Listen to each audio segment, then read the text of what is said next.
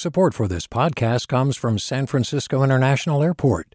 At SFO, you can discover award winning flavors and unique shops all before takeoff. Learn more about what's at SFO at flysfo.com. Hey there, this is Brittany Luce from NPR's It's Been a Minute. KQED's podcasts like The Bay, Bay Curious, Mindshift, Right Nowish, and more all tell the stories of the Bay and beyond with reliable, human centered journalism. They aim to inspire, make you think, entertain, and expand your understanding of the place you call home.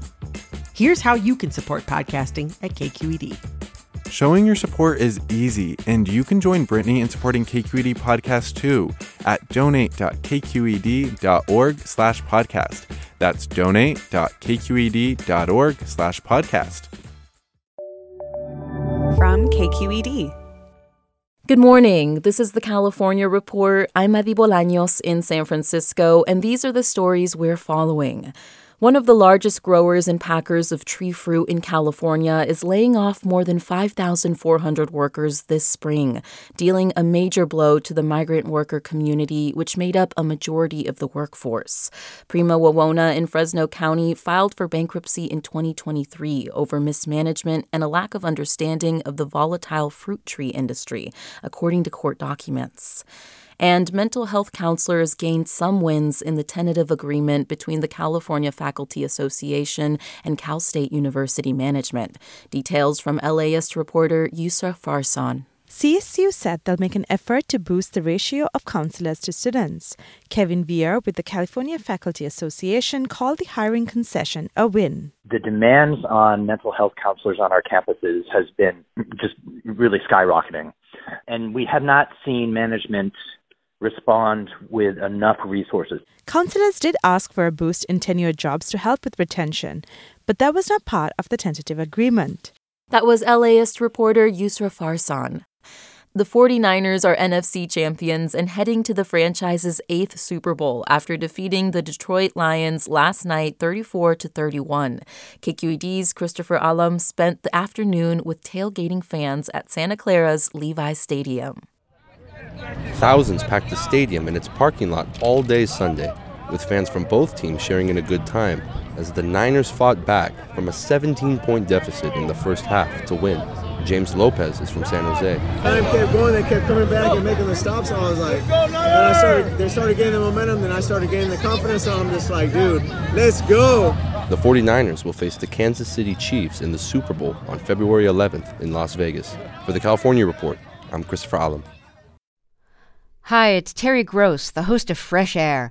We bring you in depth, long form interviews with actors, directors, musicians, authors, journalists, and more.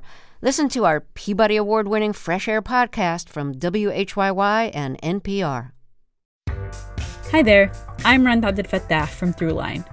If you're listening to this podcast, you know that KQED produces exceptional storytelling that keeps you informed, inspired, and entertained. Their podcasts cover issues from your neighborhood to the entire country and everything in between. Support this work today. You can help us continue to bring quality podcasts to your ears. Just head to donate.kqed.org slash podcast. That's donate.kqed.org slash podcast. Journalism in Los Angeles and the entire state of California was hit with a major blow this past week. The LA Times laid off more than 100 journalists in its newsroom.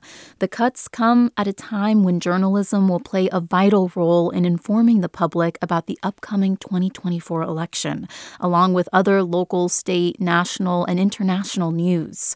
For more on this story, we're joined by Margaret Sullivan, Executive Director of the Newmark Center for Journalism Ethics and Society at Columbia University. She also writes about media for The Guardian. Hi, Margaret. Hi. So, we've seen cuts like this with newspapers across the country. What does this mean in terms of news coverage? you know reporting is a very labor intensive business you you need people to do the work and when you have fewer people it really cuts into the quality of the publication and of the journalism so it's really troubling and cuts that are this sudden and this abrupt and this deep at the Los Angeles Times are really troubling because it amounts to at least 20% of the newsroom staff, you know, very suddenly. And these are very high quality journalists who wouldn't have been at the LA Times if they hadn't been among the best in the country. And I just find it heartbreaking. Right. And you know, many of the journalists who lost their jobs were people of color. The reporter covering the Asian American community in Los Angeles was laid off, and De Los, which was focused on Latinx culture, was also decimated. How hard will it be for the paper to regain trust in these communities? It's one of the really awful things about these layoffs is that this was a newsroom that had made a big effort to become more diverse and a fairly successful one. And the loss of these excellent journalists of color who were doing work that was so important really can't be overstated. It does affect trust, there's no question about it. Mm-hmm. And how can organizations better cover communities with people who have lived experiences like these? People who have diverse backgrounds or who are from particular communities bring a particular kind of as you say lived experience to the job. And you know you don't never want to say oh you must be this in order to cover that. It's just that there's a richness and a depth to the coverage that you lose if you lose that diversity. Mm-hmm.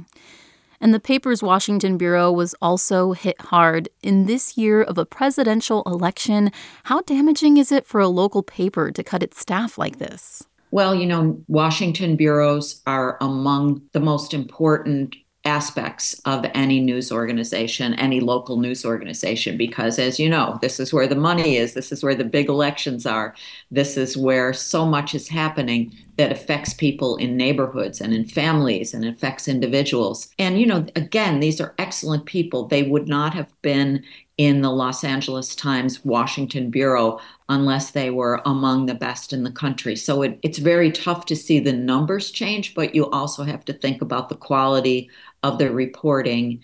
And, you know, the truth is simply that if you have fewer people, you can do you can do less quality work. And what do these layoffs say overall about the newspaper industry and its future? you know, the main source of revenue for a very long time was print advertising. And so that's been affected by everything from societal changes, but mostly the internet coming along and really changing the whole advertising model. So newspapers have tried to substitute for that a growth in digital subscriptions as well as digital advertising. I think what needs to happen is that we in the United States need to recognize that journalism is a public good. We have to change people's minds about how we pay for journalism, and some of that should include some government help, things like tax credits that news organizations could be getting for every local reporter that they employ. Thank you, Margaret. Thank you so much for your time. Thank you for having me.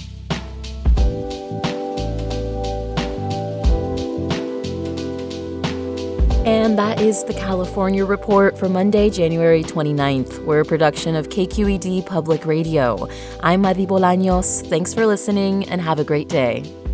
Support for the California Report comes from the William and Flora Hewlett Foundation, investing in creative thinkers and problem solvers who are working to ensure that people, communities, and the planet can flourish. Hint fruit infused water with no sugar or diet sweeteners, with more than 25 flavors, including watermelon and pineapple, in stores or delivered from hintwater.com. And Eric and Wendy Schmidt, whose philanthropy works to create a cleaner, healthier, more secure world for all, on the web at theschmidt.org. Do you love learning about the San Francisco Bay Area? Its history, its people, its unique blend of cultures? Then you should check out the Bay Curious book. I'm Katrina Schwartz, editor and producer on the Bay Curious podcast, and I'm here to let you know that for the month of May, we've worked out a sweet deal for KQED podcast listeners. Right now, you can get the Bay Curious ebook for $1.99. That's right, $1.99. Just search for Bay Curious wherever you get your ebooks or find a link in our show notes. This offer does expire at the end of the month, though, so you'll want to act on it fast. Happy reading!